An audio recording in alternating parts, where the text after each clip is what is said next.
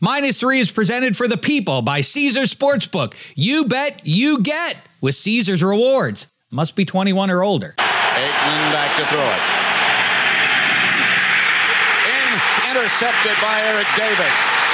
And Davis will score for the 49ers. As the clock winds out on the Philadelphia Eagles, a game they thought would project them into a possible wild card position. It would bring them 7 and 5 had they won. But a late interception by the Giants will preserve a giant victory. An upset win as the Giants lead 17 to 12 and we're inside 30 seconds. The Eagles have no timeouts. Wait a minute. Here's a free foot. I don't believe it. The Eagles pick it up and Herman Edwards runs it in for a touchdown. An incredible development. Just like the opening game of the season when the New England Patriots were running the play the game out against the Washington Redskins. A fumble. This is the most astounding development. This is even more unbelievable. Minus three with Dave Dameshek. Oh, yes, much history between some of the teams you're about to watch in the divisional round. But we're not living life in the rear view mirror. We're looking ahead to a quartet of dandy games on the last great weekend of pro football and the best weekend on the sports calendar. Hi and hello, and welcome to Minus Three Sports fans. We're presented as always by Omaha Eddie Spaghetti, freshly engaged, seated behind the glass. Woo. And there he is up in his manse, looking out over Hollywood, deciding where to take things next.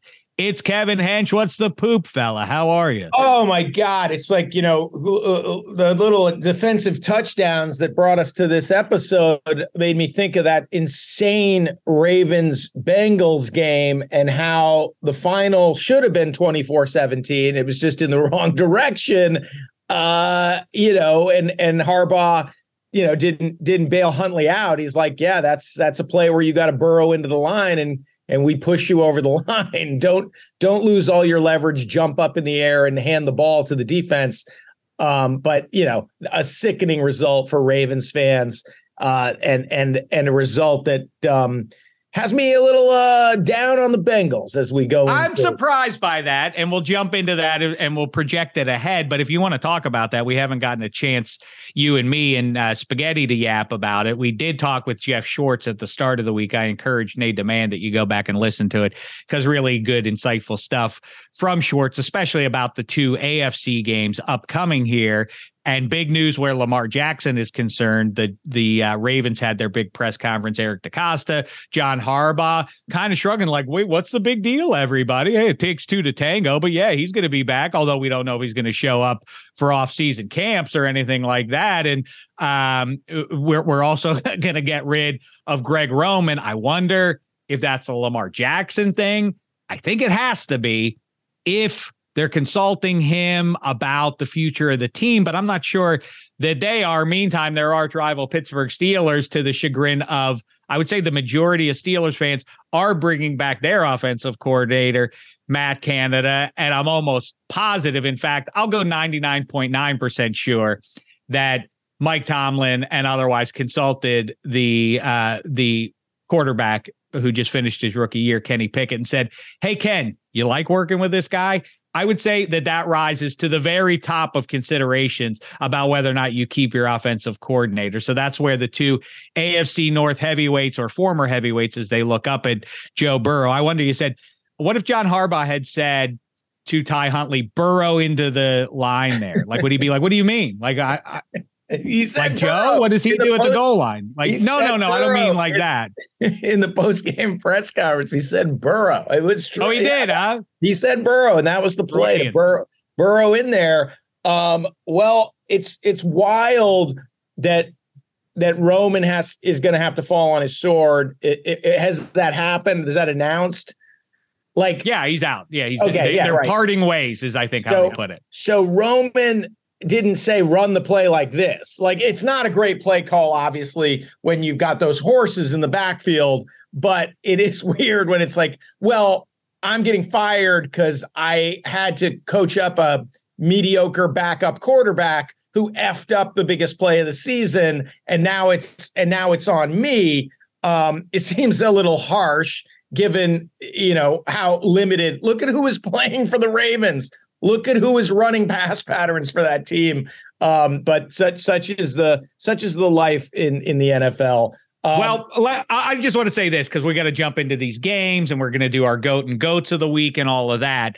Um, I'm surprised. I, I I, I certainly don't think that Roman is out the door because of the way that game went down. Uh, I think it's because it's a much larger issue that we've talked about for literally now uh, the entire time Lamar Jackson has been under center for that team, which is he's awesome, he's unstoppable for the most part but no wide receiver would ever sign there unless they had no other options uh, available to them because they don't throw the ball around. So I wonder if they're trying to. It's going to be uh, really. But what's man. crazy? Did you see that stat? You know, I think we all have kind of the same feeling about the Ravens offense, but first team in NFL history to have four consecutive playoff games with 120 plus more yards than the opponent. No so, way. Really? Uh, wow. Four straight playoff games, including this last one, where you've dominated the other team in total yards. They're one and three. In I games. disagree with your assertion, and uh, I'll make my points when we uh, when we dig into the divisional round picks. But I am not nearly as concerned about what the Bengals did against the Ravens as I am about what the Bills did against the Dolphins. I mean, I, I I also think it's a it's a major assumption that people do like, well, that would have been a 14 that was a 14 point swing.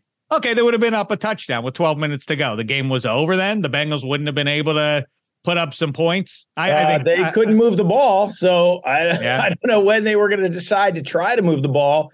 Um, what's funny about Lamar?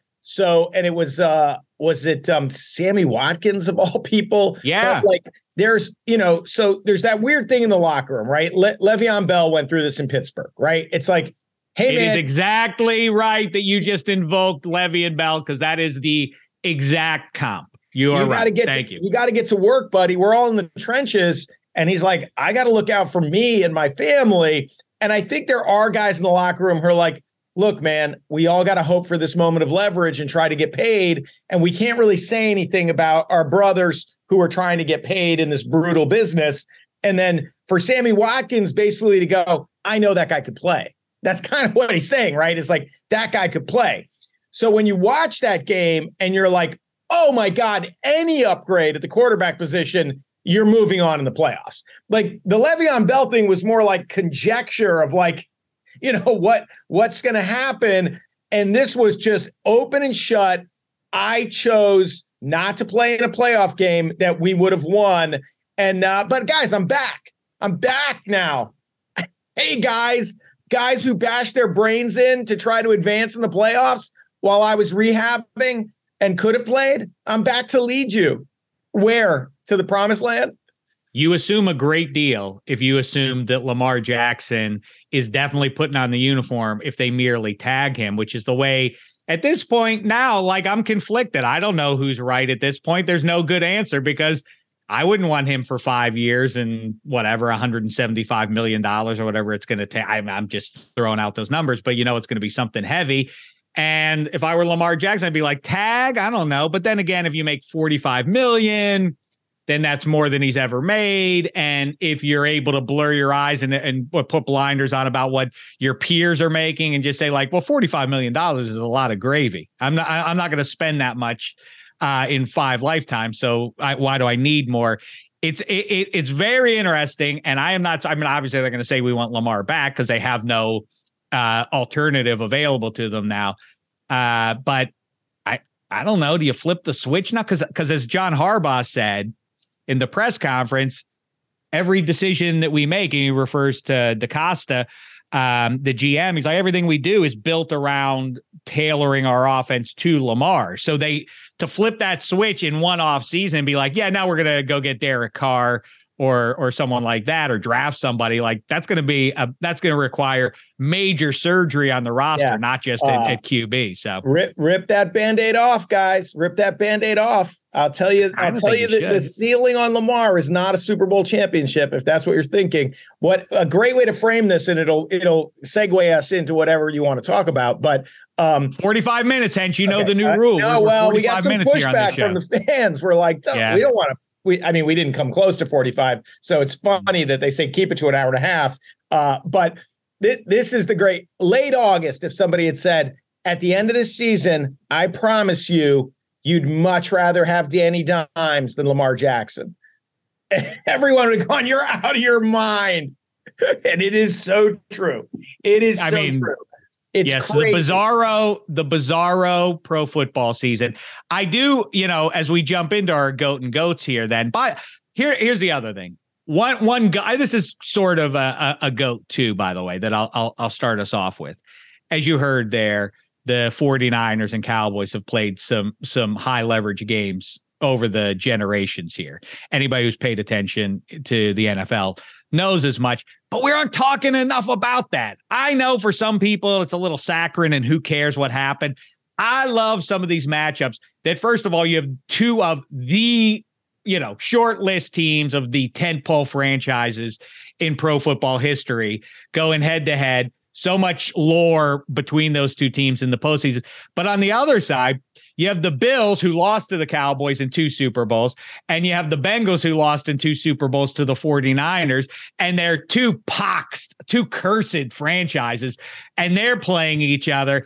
I love the stakes of what it means, not just for the here and now, but for history and what it means going forward for all the QBs involved, from Purdy v. Dak to now who's the who's the greater force in the AFC? Is it Burrow or is it Allen? And probably Mahomes waiting on the other side to settle all hash the following week. And I love it. These are great games. Let's get excited, everybody. Yeah, and let's jump into it right now. Goat and goat, take it away, Okay. Kevin Hench.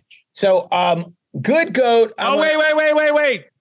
I'm sorry. There is one uh, piece of business that we have to handle among the minus three personnel. It's been a talk, been a little bit of a talking point on on social media too.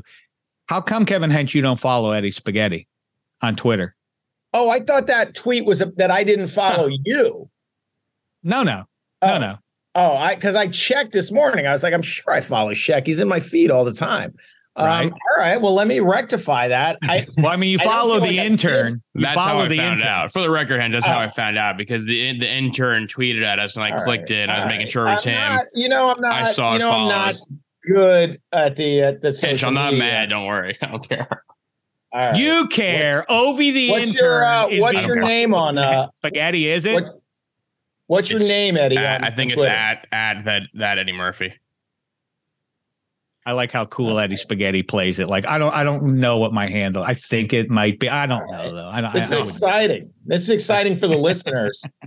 Follow back. Okay. Wow, that's incredible. Serves Twitter for Spaghetti's login. Let me squeeze in a quick break here. Have you been betting with Caesar Sportsbook and Casino app? If so, good job. Keep it up because every bet earns with Caesar's rewards. That means win or lose, you're getting closer to amazing perks like game tickets, free stays, bonuses, and more. And if not, well, when you do get started, your first bet is on Caesars. Register with promo code Omaha Full and place your first bet up to $1,250. If you win, congratulations. If you don't, you'll get your stake back as a free bet. 21 and over. Offer valid and must be physically present in Arizona, Colorado, Illinois, Indiana, Iowa, Kansas, Louisiana, Michigan, New Jersey, New York, Pennsylvania, Tennessee, Virginia, West Virginia, and Wyoming only. New users and first $10 plus wager only must register with an eligible promo code. Bet amount of qualifying wager returned only if wager is settled as a loss. Maximum bet credit $1,250 must be used within 14 days of receipt.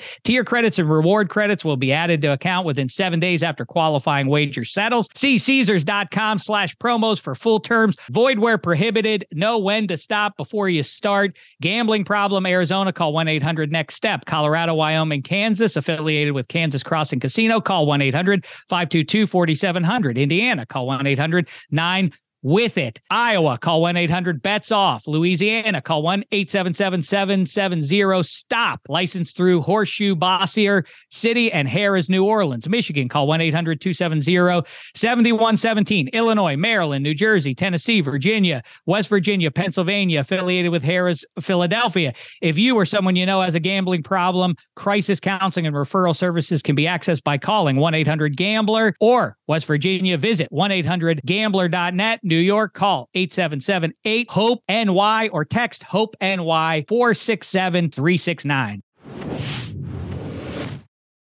Hi, it's Mike Greenberg letting you know ESPN Bet is ready to take you through all the biggest sports moments this spring. The official sportsbook of E ESPN has exclusive offers and markets from Scott Van Pelt, Stephen A. Smith, and me, plus many more. From the playoff intensity to finally getting out to the ballpark, there's no better time for sports fans. Sign up today. New users get a bet reset up to $1,000 in bonus bets if your first bet doesn't win. Download ESPN Bet today. What a play! Must be 21 plus and present in select states. Gambling problem? Call 1 800 Gambler. Terms and conditions apply. See app for details.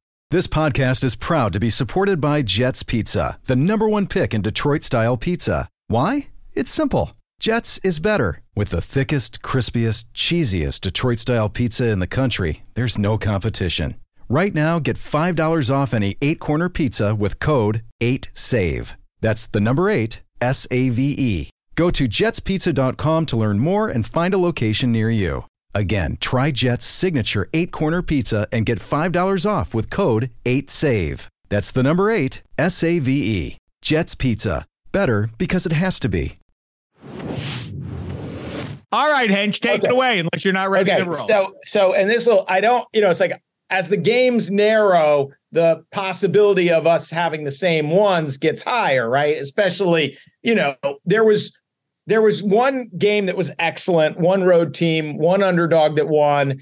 And uh, I don't want to. I I, want to leave a lot for uh, for spaghetti in, in that area, but I do want to talk about Brian Daboll because when you when you watch these games, and so often you're like, "Hey, what was the plan this week? Like, what were you guys talking about? What did you think you were going to be able to exploit? Like, what you know? You watched film on this one team." and you prepared for this one team and you can't do anything. Like like there's so many weeks, so many games where you're like I don't get it. And watching the Giants who again as Spaghetti's pointed out like not filled with weapons, you know, not you know, it's like you don't I was thinking about about Peyton Manning and how many times he must have come to the line of scrimmage and realize they're in man to man and all my guys are going to be open. Obviously, Marvin Harrison and Reggie Wayne are going to be open, but Dallas Clark's going to be open too. And so is Brandon Stokley. And so is Joseph Addai. Like when, when Danny Dimes comes to the line of scrimmage, it's not a guarantee that any of these guys are going to separate immediately. And so I just thought what Daboll did, like that game plan, every every play, mixing in the run, the designed runs, moving the pocket. You know, I just was like, wow, this guy's good at his job. like, and so Daboll gets my good goat. I'll leave the players for spaghetti. Obviously, I, you know, we picked the Giants here uh, as part of me reeling in Harry in one week. I was three games behind Harry with six games to play last weekend. He went 0 and 6. I went 4 and 2. I'm back in the lead where I never thought I would be. Steve Prefontaine didn't catch anybody after they blew by him. Like it was hmm. like this is on uncharted territory. Okay. Bad goat. And it pains me to say this, but look, we all saw the same thing in the Bucs Cowboys game, right? I mean, Brett Maher, Maher notwithstanding, obviously, that's Uh-oh, a, here that's a separate Here that is a comes. separate nervous breakdown that was happening to the Cowboys kicker. But you know, these were bad throws. These were bad throws. These were he was dirting the ball. He was one hopping guys. He it was like I know everyone's like Brett Maher's got the yips. Well, how do you explain these 20 throws that bounced? Like Brady was terrible. He was terrible immediately. It was obvious as we picked here uh, on our show that the Cowboys were going to win that game, and there was nothing Tom Brady was going to be able to do about it. Now, as he as he does, he did he did mask those numbers right down the stretch uh, in garbage time. But it's like people are like, "Hey, man, Tom Brady's not going to go out like that. Tom Brady's not going to make that his last impression." It's like he should go out like that because it's not going to get any better. Like it's like this. It's it's it's fine. It doesn't it doesn't diminish the legacy. But if you're Josh McDaniels, you can't watch that game and go, "Oh, I want to bring him into one hop Davante Adams." Like Mike Evans was losing his mind, right? And so anytime he tried to throw to Mike Evans in like a medium route, he was off by a mile. So what he so all he could do was get Chris Godwin lit up over and over again. Like Godwin is just getting blown up. He got abused on a level that I didn't think on the broadcast they talked nearly enough about. He You're was like- he uh, kept like having to like limp over to the sideline. He, he you had know. like an invisible cast on his arm half the time he was running back to the sideline. Like, I gotta go back in now. Like we're down eight. We're not gonna jags this game. Let's just call it quits. And and that's what happens when you when they're not afraid of you stretching the field. So uh ever the box gets smaller and your check down guys get hit harder. And and so i don't know. I was watching that game. It's exactly it's funny. Two monday nights in a row things went exactly as i thought they would. We told everybody george is going to blow out tcu and here's exactly how it's going to go and then you know when i looked at the at the cowboys pass rush numbers versus the bucks pass block numbers i'm like how can this go any other way like it's just going to be brady bailing out throwing as quickly as he can one hopping guys it was exactly as it played out and it's just like I mean, it's kind of sad. I, I don't know. Obviously, we don't have all, you know, thankfully, we don't deserve all the details of his family life, but like, um, it, it, if this is what you're not spending time with your family to do, it's no longer acceptable because that could not have been fun. Gisele, like for this, For- you ruined everything that, for this performance. I, I listen. If you throw four touchdowns and you're in the title game, okay, we can talk. That maybe you're said, but this, come on, man, that hurt. That has to hurt her feelings. I'm. It's funny you say that because I don't remember if it was Steve Young, RG three, or Booger in the pregame, but one of those three was saying. Well, he's been through, you know, he, he gave up a lot for this and and but so he's got to win to validate that whole thing. I was like, does Tom Brady the human being? Does does Gisele agree with that? like, well, as long as he gets to the divisional round 22, then okay, then I then the divorce was over. No hard feelings. No hard feelings. No hard feelings. Very strange. Yeah, very weird. I Hey, agree real with your sentiment about uh, the coaches league. I am I have always skewed players over coaches, but I think maybe that's the theme of the season is that Doug Pederson and Brian Daboll and Kyle Shanahan and I guess maybe not Mike McCarthy or maybe he's not getting enough credit and Andy Reid making that massive transition there and Mike McDaniel getting the the Dolphins to rise up at least when the franchise QB was in there. Those are good examples of that maybe coaching matters way more than I've given it credit for over the last decade or so. Um, real, real quick, because as we talk about geriatric quarterbacks, um, I we haven't, you know, we had a great time in Vegas. It was so awesome hanging out with you guys, seeing you guys, just being around you guys in real life. Um, I feel like we all acquitted ourselves very well in the football throwing contest. Uh, you know, in our various divisions. You know, uh, Spaghetti and I lost nobly to the to the family of quarterbacks. I lost the senior division by four inches. Uh, it- you know, the parlay kids got a cannon, and then uh, spaghetti and meatballs is just a, a, a genuine thriller. You know, 55, 60 yards downfield. We still don't really have any accurate measurements. Joel flopping around down the alley, but uh, I thought I thought we we acquitted ourselves. Now, did where'd you come in? Did Sal beat you, Shek? Yeah, I, I don't know what happened, and I, I I'm not. You know me. I, I never make an excuse. I would never do something like that. I, I I have too much dignity for something like that. But um, I don't know why. I just I couldn't. I I just I, the ball felt fine. I wasn't slippery, and the ground was wet, and that wasn't an issue. I just didn't uncork it. I don't know. I didn't. I don't think I put enough air My under it. second one, I was like, that's all I got. My second one felt good, r- perfect trajectory. I'm like, wherever that ball lands, that's maximum for this old man. I was yeah, we very- had to see, see uh, if you're just uh, joining us or you haven't heard us talk about it. We're talking about we had our finally our contest who can throw the football the farthest. Mikey Meatballs Edge Spaghetti, who acquitted himself in this program neatly. But yeah, I I, I left uh, something out there. I don't know. I feel like maybe if I had a third throw, I just I, I think I really did try to throw a line drive or something. Well, know- whatever the know- hell happened. What's done You know is who done. else? You know who else left something out there? Martin Weiss left the goddamn ball out there Yeah. because he th- he threw it up on the air vent. ridiculous. That was, it was it, it really was an embarrassment. Um, all right, my goat and goats. I'll get through them quick here. The Dallas Cowboys and the San Francisco 49ers, who bookended an otherwise very coin flippy uh, wild card weekend. You know, I can't stand the randomness. I don't like when 17 games of evidence. I don't like in the March Madness tournament when a team that's 30 and 3 goes out because some kid who you never heard of on some directional school gets a hot hand for 40 minutes and, and erases the pre the preceding 4 months. So I was glad that the good teams did the things that they were supposed to do. The 49ers even with Brock Purdy should have destroyed the Seahawks. It was a little tenuous there for a stretch, but they ultimately did that.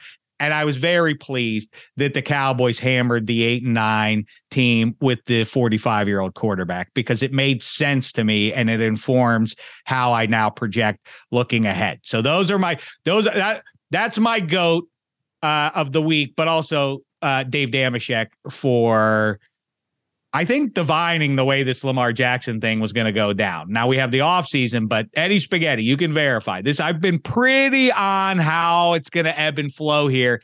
And here we are. So uh, good on Dameshek and uh, good on the rest of the AFC North if Lamar Jackson leaves it, or if it's weird relationships all in 2023 and that turns into another lost season.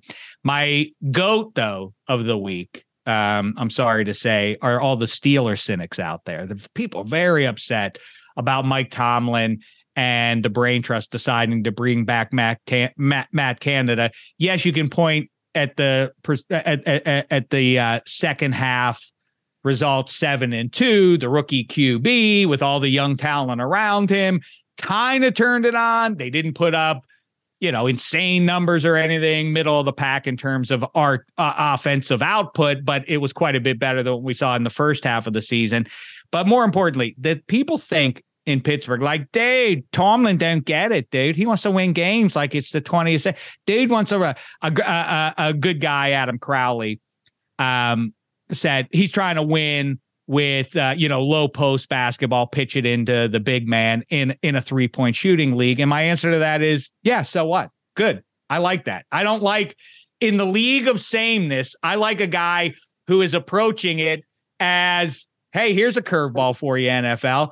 Deal with pre- prepping for what we're about to do do to you. It requires at least a certain di- or a different kind of approach from the way the coaches going into the Steelers game do versus anybody else who are running.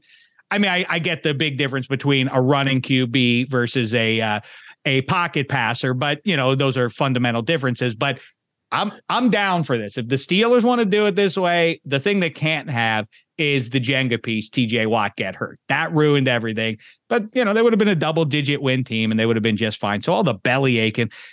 And I hate to say it, but yeah, spoiled. Spoiled is what it is. Take a look around. Would you rather be the Patriots right now? Would you rather be the Ravens right now? I'm talking about good teams. I'm not talking about the Texans or anything. I'm talking about good, relevant teams.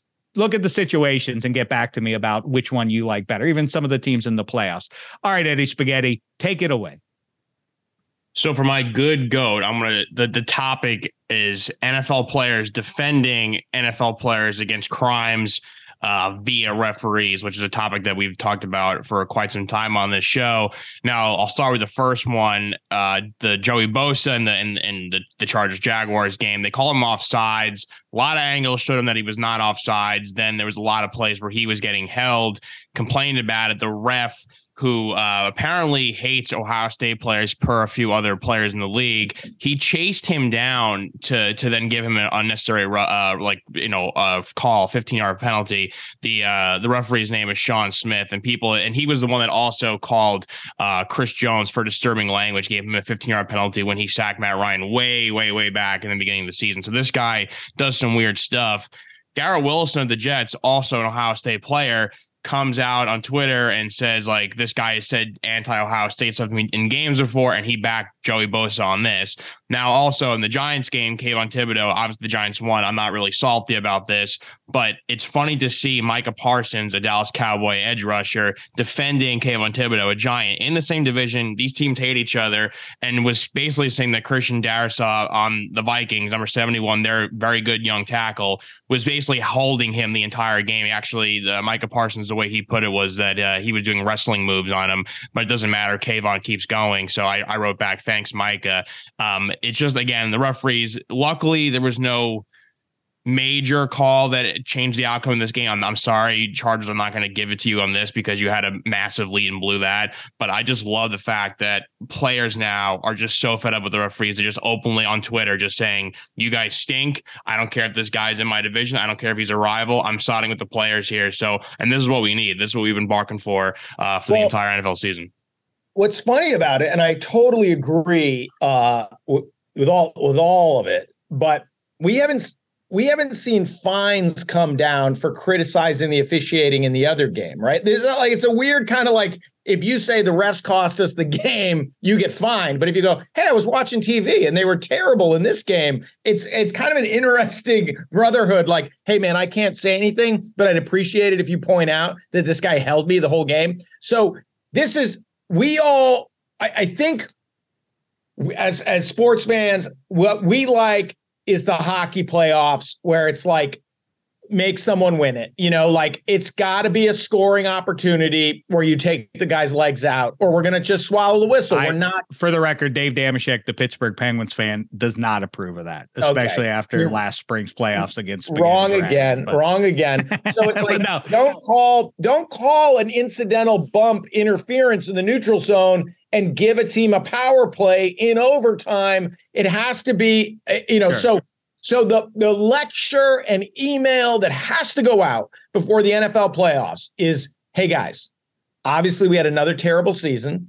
Like, you know, dear referee, dear Shawn Smith, you were terrible. You're terrible all season. That you're all terrible. You're uniformly horrendous.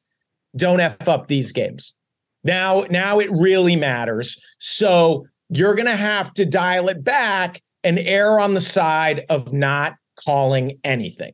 So we're like, please send this out.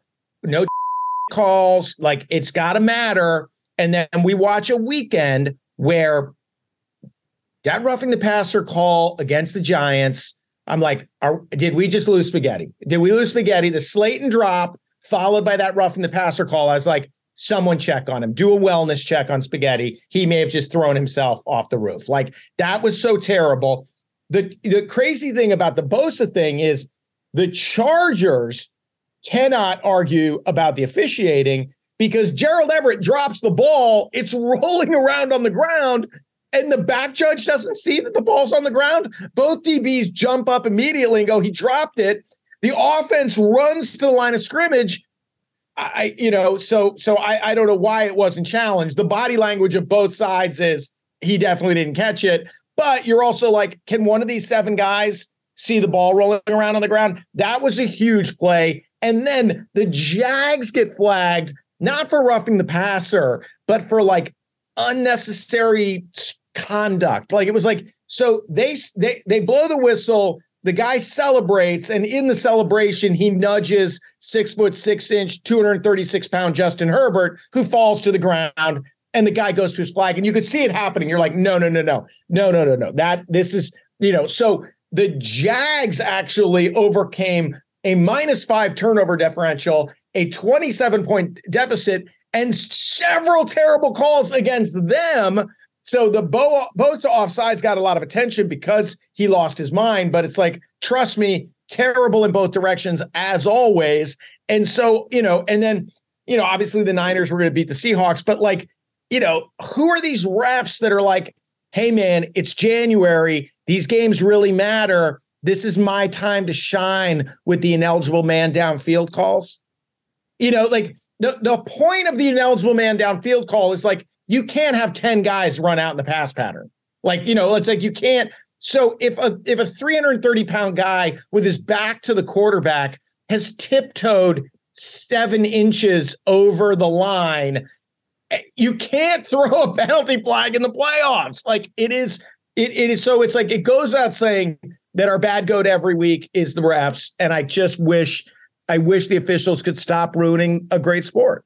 For sure. And did it impact the play should be part of the calculation, although they're already apparently dealing with way more than they can handle. So involving that maybe isn't a good idea. It does seem to me, though, the Puritans who do that, like sorry to get into some puck here. I was watching my favorite team against Ottawa, and the Penguins coach Mike Sullivan threw a fit, and he really should have. They, you know, Bryan Rust didn't like the call against him, uh, the Pittsburgh Penguins forward. And so he said whatever. He sassed the ref and he gave him an extra two minutes for sass. These Puritans, like it does occur to me that referees wear only black and white, and so too do the Puritans. Maybe they could like we could really lean into that and it would help uh, show the world who these people are if they act to dress like actual Puritans out there. That's that's just an idea. The other idea I have for referees, we're allowed to encourage to doing what we do for a living to take that player to task for choking or for that coach for calling a bad game. I don't think to your point, I really I was thinking about this last night. The answer is shaming these guys at the league level. But because of the union, these officials unions have so much juice or whatever that if you go at them, then there's a fear that, well, then they'll make bad calls against us next time. But I think public shaming works. And I think they should really, just as guys get fined for uh, you know, a shot to the head or whatever. Like I didn't mean it, but well, it's still twelve thousand dollars because that was roughing the pass or whatever. These guys need to be publicly shamed and and fined for bad calls. That's the only way we're going to learn them, and I mean that too. I really do think. Just understand. Start calling them out all the time. It's it's right. so much at stake. It's January. Eat that. It's like ah, human air. What are you going to do? That's part of the game. Like not for anybody else. I mean, like everybody else. Yeah, I mean, it is part of the game. Except then they get embarrassed, and people on social media and on radio and on TV and otherwise take them to task for the next week or for the next year for the rest of their lives for blowing the big play. Actually, Doesn't that's happen funny. Very rarely to referees do they that, are they called out and remembered forever for blowing a big call. That's a funny idea. I don't know if Shawn Smith has an assignment this weekend, but it's a funny that the Cowboys uh, are like, "Hey, man, we're sticking with Maher. We're just going to sign Vizcaino." Like, uh, whoa, are you trying to complete this guy's mental breakdown? Hey, no, no, no, we're cool. We're riding with you. Uh, but if you miss in practice, this guy's here. They should bring in a yeah. ref. They should sign a ref that stands on the sideline with his arms folded. And then you're like, hey, Shawn Smith, hey, we went as long as we could with you, but you're brutal. And so now we're going to give the public shaming. You know, I, maybe he takes his hat off, or I don't know how you like, you know, but. Uh, or Mike Pereira just comes on the jumbo screen. Like, nope, that was a bad call.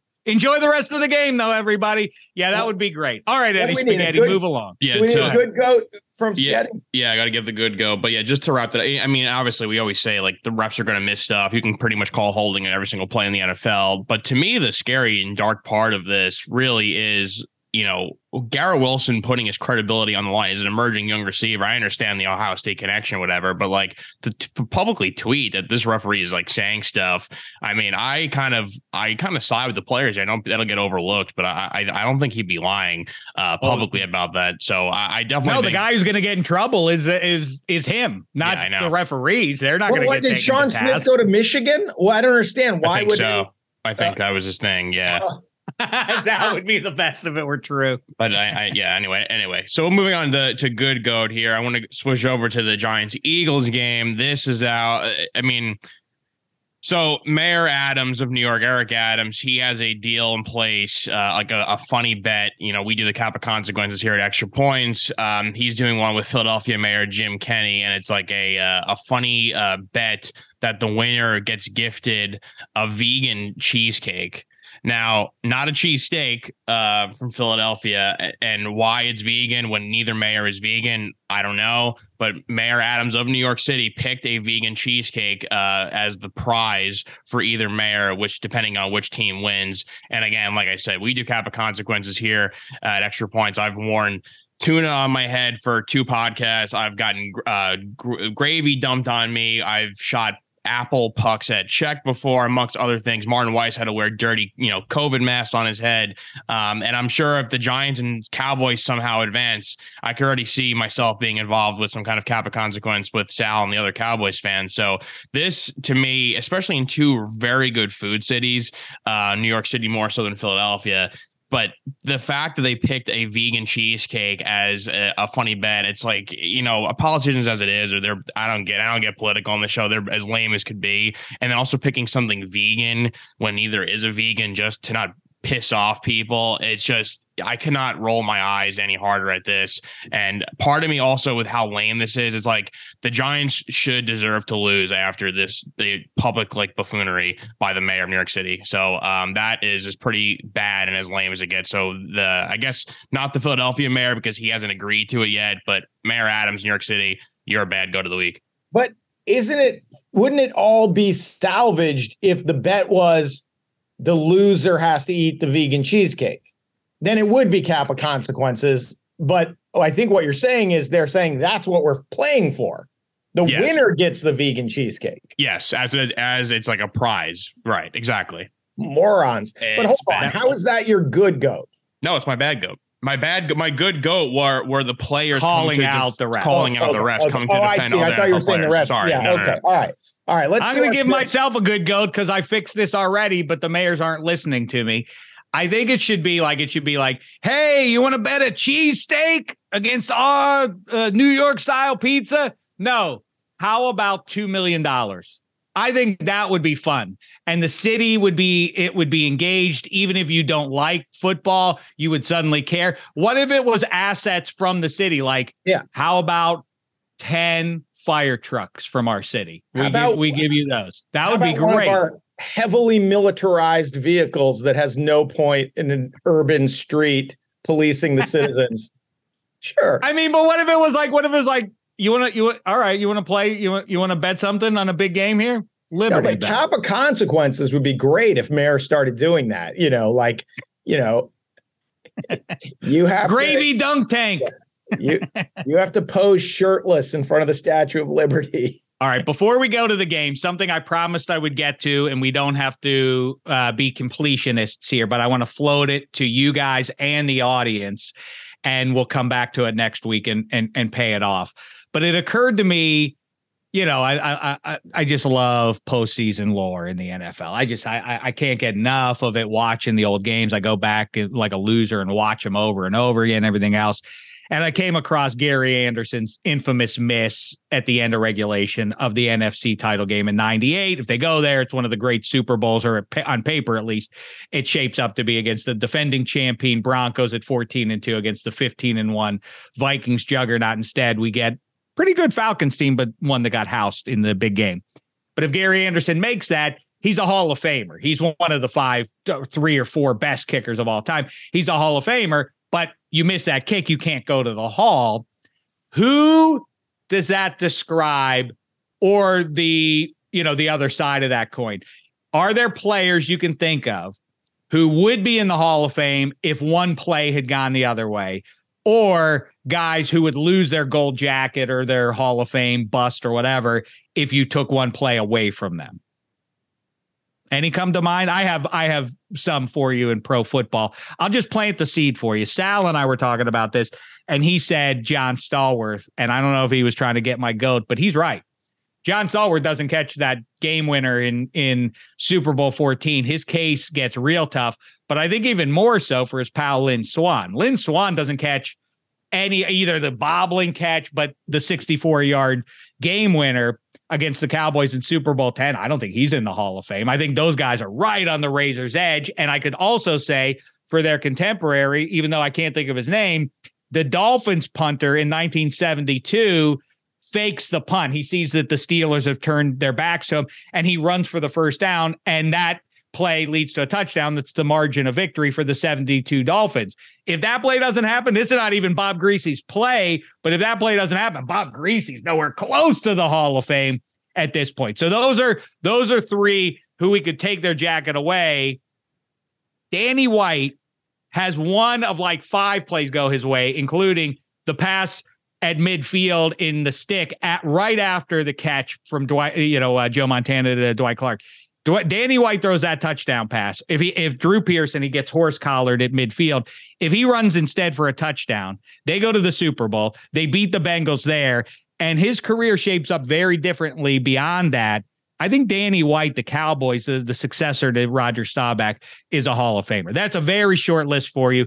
Drop us a line at minus three pod on Twitter uh, and, and or use the hashtag minus three and tweet at any of us, and we'll get it and we'll talk about it next week. Any any uh, names you guys want to float in the meantime here? Well, I had just a couple thoughts. Well, and it's like as you know, with my uh, sort of the dynasty rules, like you, if you're a dynasty, you have to take a certain number of players from this team that dominated the rest of the league. So, what's always been interesting about Swann and Stallworth is Swann has his signature plays uh, earlier than Stallworth, right? So, but if it, I say if you're going to take Swann, then even if Stallworth doesn't make his signature play, his numbers are so much better than Swann's.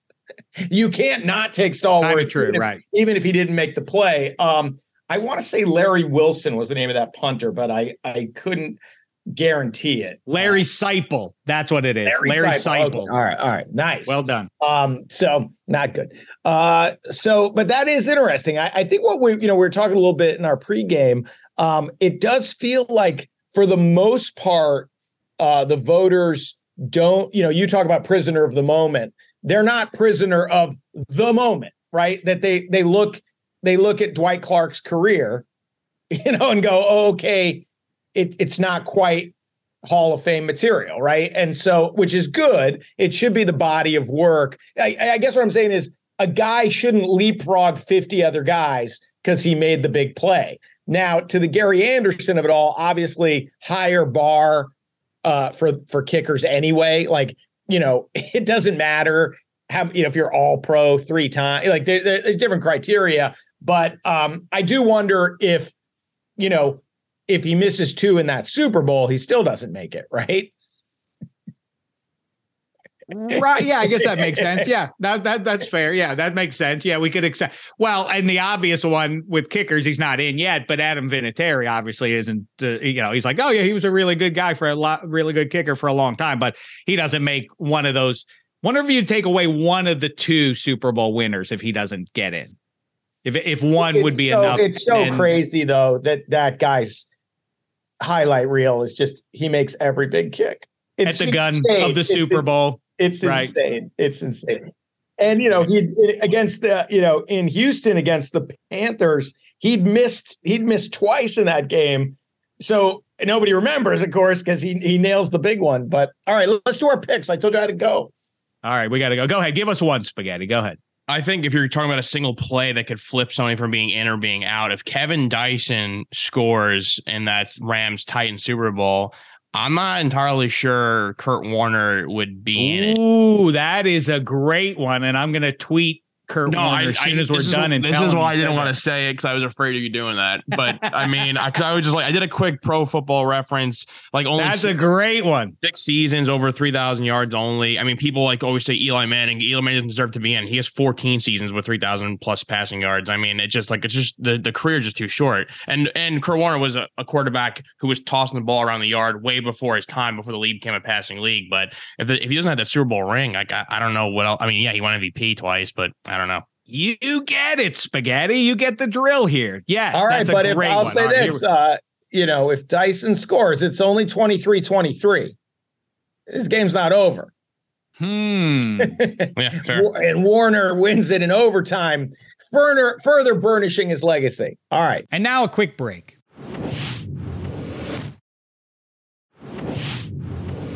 All right, let's get into our picks here. Let's start it off. We'll go in order. Spaghetti, if the numbers have moved since uh since my latest update before we started here, please correct me in the moment here.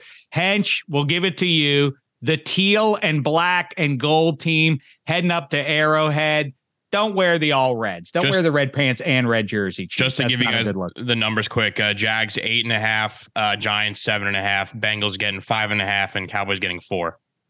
Okay, yeah, that's okay, exactly right. how I have it. Go ahead there. Now, there's been a little bit of movement. So um I'm gonna I'm gonna lay the points uh with the Chiefs. I I just, you know, I I think that you know the Jags have had incredible season, incredible home stretch, just amazing. Uh kind of had no business winning that game against the Chargers. Needed an awful lot of complicity from Brandon Staley and Justin Herbert. Um, going back to even the week before, the Chargers score three points in the last 34 minutes and 20 seconds of that game. And I think we all know they score more than three points if Mike Williams is on the field. So it's like, it's kind of insane when you lose Mike Williams early in the season, you're waiting for Mike Williams. You finally got all your guys, and then you and then you break one in a meaningless game. You know, the karma gods are like, this could bite you in the and it sure did. But so the so the Jags were the beneficiary of that. I just don't see them hanging within a score. Uh, uh, uh you know, it coming down. You know, an eight, getting eight. I don't think the Chiefs are going to want to have to get a stop at the end of that game. I like. I'm surprised it's that low, actually. Um, given given that the the Jags don't cover the pass particularly well. Um, I like the I like the Chiefs giving eight and a half. Um, all during that as as the as Daboll and Danny Dimes. Oh no, no, don't move on yet. Don't move on yet. Let's uh, we'll, we'll we'll address them. We only have four to do, so we'll we'll hit them each. Um, you mentioned the karma gods. I'm not one for jinxes and all of that. I I, I do care what gets into the players' heads and what gets into the fans in the stands heads and how that permeates to the sidelines and all of that. I think there's something about the karma gods because I've seen this play out. I've experienced this. I've been victimized by this. Is like, oh, great, we don't have to play that team. That is the Chargers. No, the the Chiefs from you know, I'm sure the players, the coaches, and the fans all understand. We don't know why, but the Chargers play us as tough as anybody. Oh, shoot, we don't have to play them. It's the Jags. When you get that in your head, I think that could be a problem. That you you dodged a bullet. Well, they're still good. Trevor Lawrence has been pretty good in year two here. So I, you know, I know it's a big game and they're not going to just roll the ball on the field and assume we're the Chiefs. And so therefore we don't have to worry about you in, in January. But it is something that I'm kind of that's somewhere in my head. I do like, although Sal gave us some numbers on extra points today, and go back and listen to that. And because Martin Weiss rightly to me pointed out Andy Reid off a bye. What are we talking about here? But Sal provided some numbers that'll spook you pretty good about heavy favorites in the divisional round and coming off a bye and the Chiefs specifically. All that said, yes, I'm on the Chiefs. They are a far superior football team. Merit matters.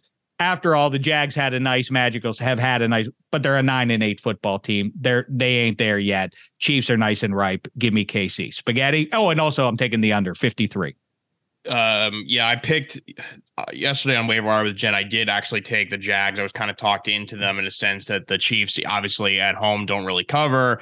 Um, there should be a lot of points in this game, and I, you know, the the whole Trevor Lawrence lose on Saturdays things. But the more I think about this game, number one, I think we all kind of are disrespecting the Chiefs, not us, because we're all taking them. But I think people just almost have, have like Chiefs fatigue and don't realize how incredible they are. Uh, yeah, the Chargers probably would have given them a better game here. Jaguars Titans game, Jaguars looked flat and they played sloppy football. Jaguars Chargers game, Jaguars came out flat and played very sloppy football, especially in that first half. Um, they have some talent, Ingram, you know, a bunch of B level receivers with Kirk and, and Zay Jones, uh, Travis Etienne behind Trevor Lawrence. I think he'll have a really nice game. You want to take the over on his props, um, but the Chiefs offense is just too potent. And you know, if you make mistakes like this versus the Chiefs team, you're not going to be able to come back like you can versus the Chargers. And I, I just think um, I'm going to switch my pick now. I am going to take the the the Chiefs line the points here. Hench uh, Eddie Spaghetti has I don't know how closely you've been following since we were all together, but after the engagement, Jada's birthday party is on Saturday night. It just so happens to overlap with the New York Football Giants game against the Philly Eagles. I said you got to lay down the law. Jeff Schwartz said it as well. So did Sal. We all agreed. You got to set the standard now. We do, we don't schedule social events during big time games in, in any of our sports. We we have to understand that. As it happens, Jada, wonderful, has pushed the party back by a couple hours to accommodate this. So no worries there. That's great news. And that says great things about Jada going forward for you, Eddie Spaghetti.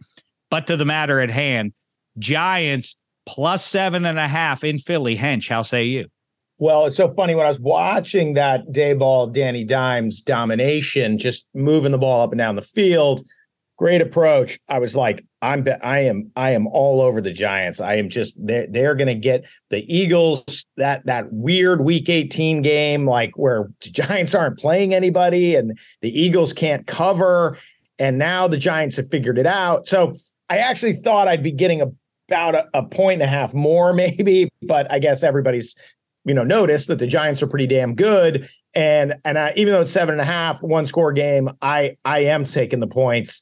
I just I like the way they're pressuring the quarterback. I love the way Daboll is mixing up, you know, the the Saquon and, and Danny Dimes of it all. And uh, I, I would be a very scary game for Eagles fans uh, because Oh, yes. the season will be a failure if you lose at home to your rival. Well, Mahomes obviously is saddled with the curse of Sposta and Arrowhead, but at least he's done it a number of times. Jalen Hurts has never done it. So he really has all the pressure on his shoulders, one of which is messed up to a degree I guess no one really knows, and we won't know until the game starts. And, you know, you look at what the bookmakers are doing, and I can't divine if the number would be a little bit higher if we knew he was right, but you can usually take your lead from how that number, if it looks weird, it might be an indication that Hurts is worse than than we realize. I can't get a good sense of that. Um, so I what you explained, Hench, I thought the number was going to be more like eight and a half, and then I would take the Giants. As it is, I'm going to take the Eagles here. Um, and I think Spaghetti has the right frame of mind here, based on what he said about uh, what he said on extra points earlier.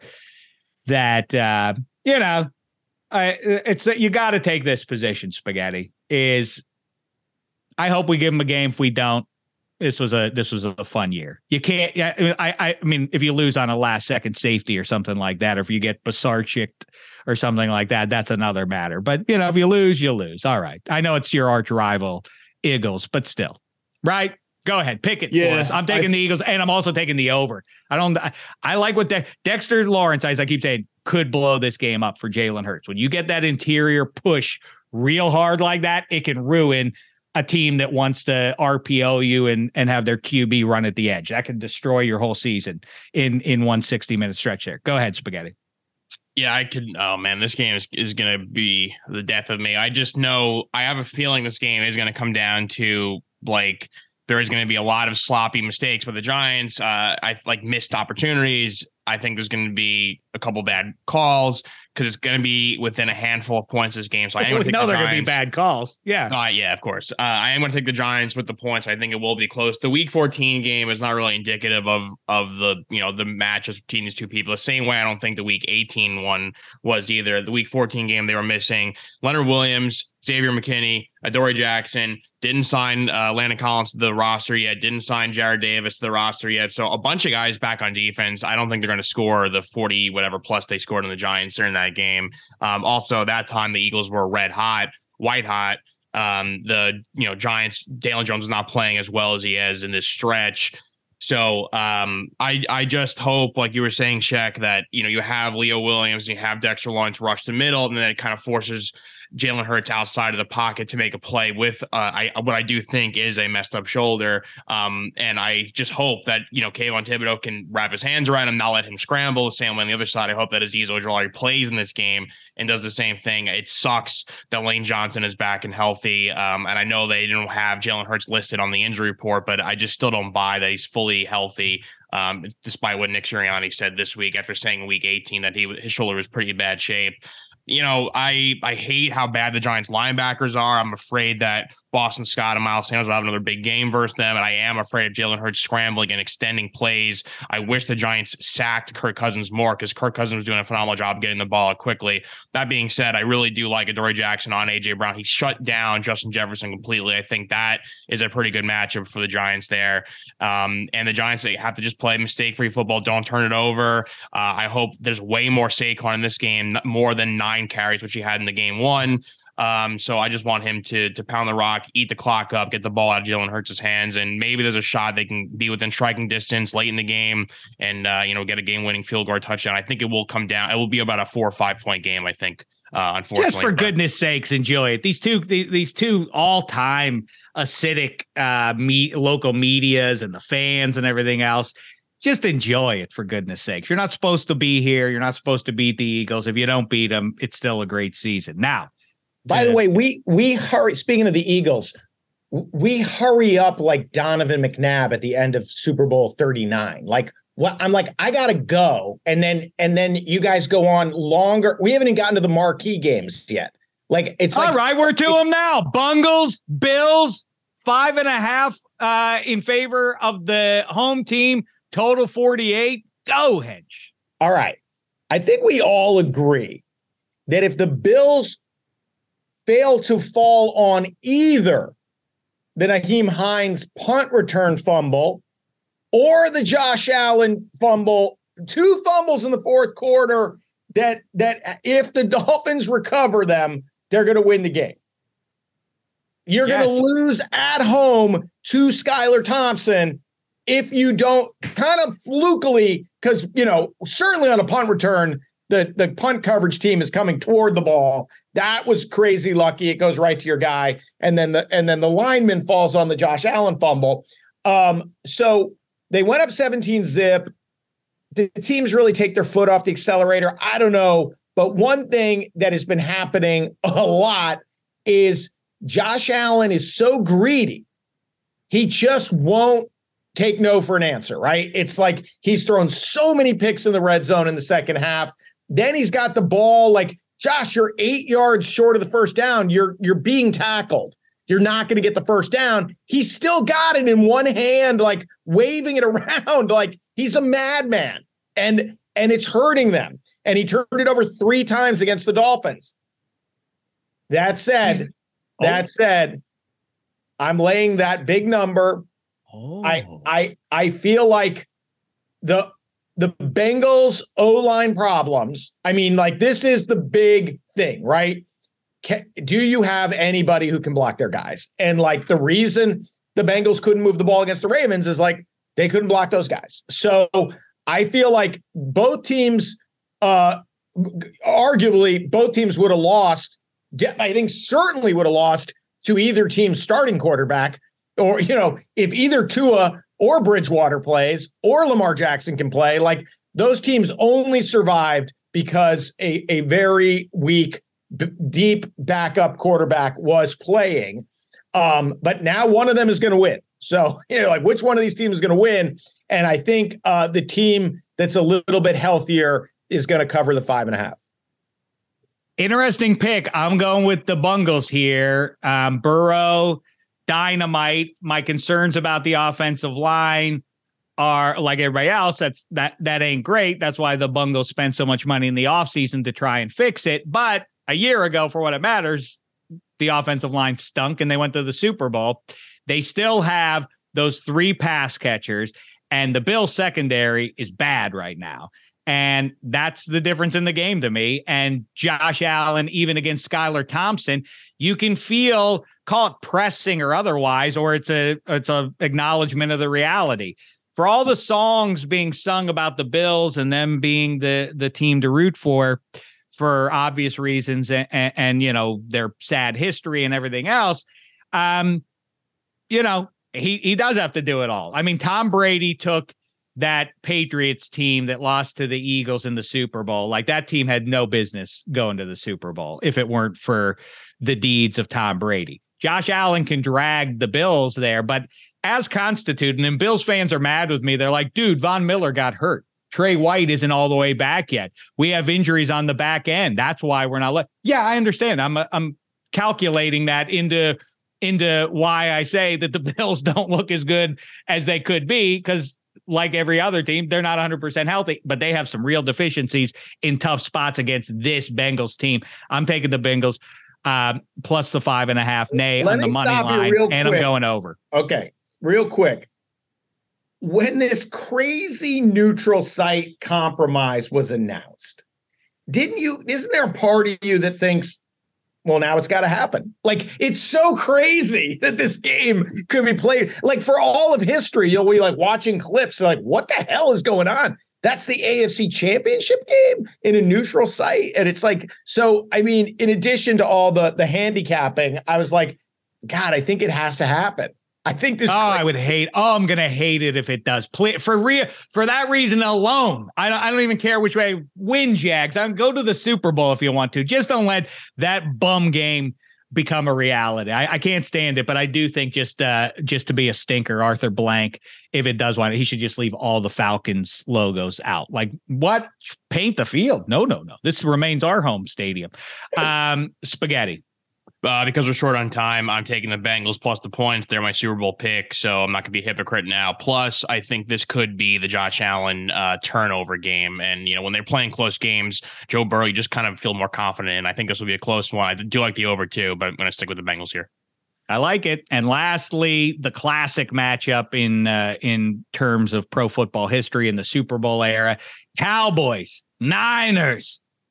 Cowboys plus four. How say you, Hench? Okay. So first of all, you know, as was pointed out, the last time the Cowboys won won a road playoff game prior to beating Brady Monday night was the the beginning of the run, beating the Niners in San Francisco, and they're playing clips, and you're like, that guy's in the Hall of Fame. That guy's in the Hall of Fame. It is a crazy collection of plays where you're just like every guy in the highlight is in the Hall of Fame. It, it's such, you know, as you pointed out earlier, it's just like gold standard franchises, amazing matchup. Um, we've been saying, you know, off and on, I think we all agree, there's no disputing how deep and wide and good that Niners roster is. And when we've picked against them in the last two months, it's because we're like, at some point, Brock Purdy has to be not as good as the other guy, you know, right? He has to, Brock Purdy has to be outplayed by the other quarterback. And I feel like watching Dak, Dak did not make a bad decision against the Bucs. You know, he's had some right. horrendous games. I mean, we were in Vegas when he hit the defender in the chest on the Commanders and then I turned and I talked to somebody, and then I looked up and the commander was running into the end zone. And I was like, did I look away too fast? Did that guy catch that? And he's just getting to the end zone. I was like, no, he threw the same terrible pass on consecutive plays. For whatever reason, he locked in in a way against the Bucs.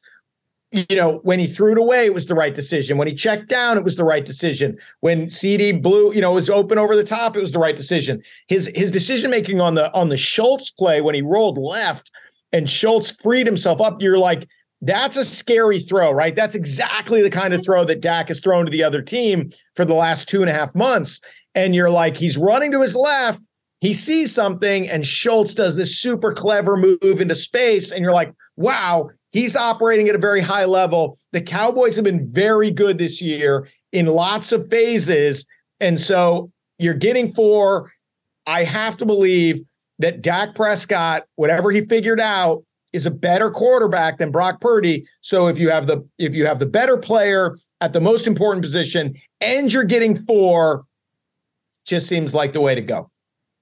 I'm a pedigree snob, always have been, not going to apologize for it. Micah Parsons should give Brock Purdy nightmares. And if he does what Micah Parsons, the alleged best defensive player in football or in the conversation and everything else, this is where he shows up. If he does, they win the game. And that's that because what you just said, there is a big difference, even with difference in in coaches and Shanahan's done great stuff and all of that. But he's Kyle Shanahan, everybody. Come on. He's a, you know, he's, he's not Bill, Belichick in his prime or Chaz Noll. Kyle Shanahan hasn't won a Super Bowl for what it's worth. So let's not get over our skis about, yeah, it's Brock Purdy, but Shanny, Shanny. All right, Shanny's great. He's not, he's he's not uh, a world Shek, beater who's above Shek, the I, other uh, great coaches in the league. Come on, Shek. I can't remember. Has uh, has Mike McCarthy won a Super Bowl?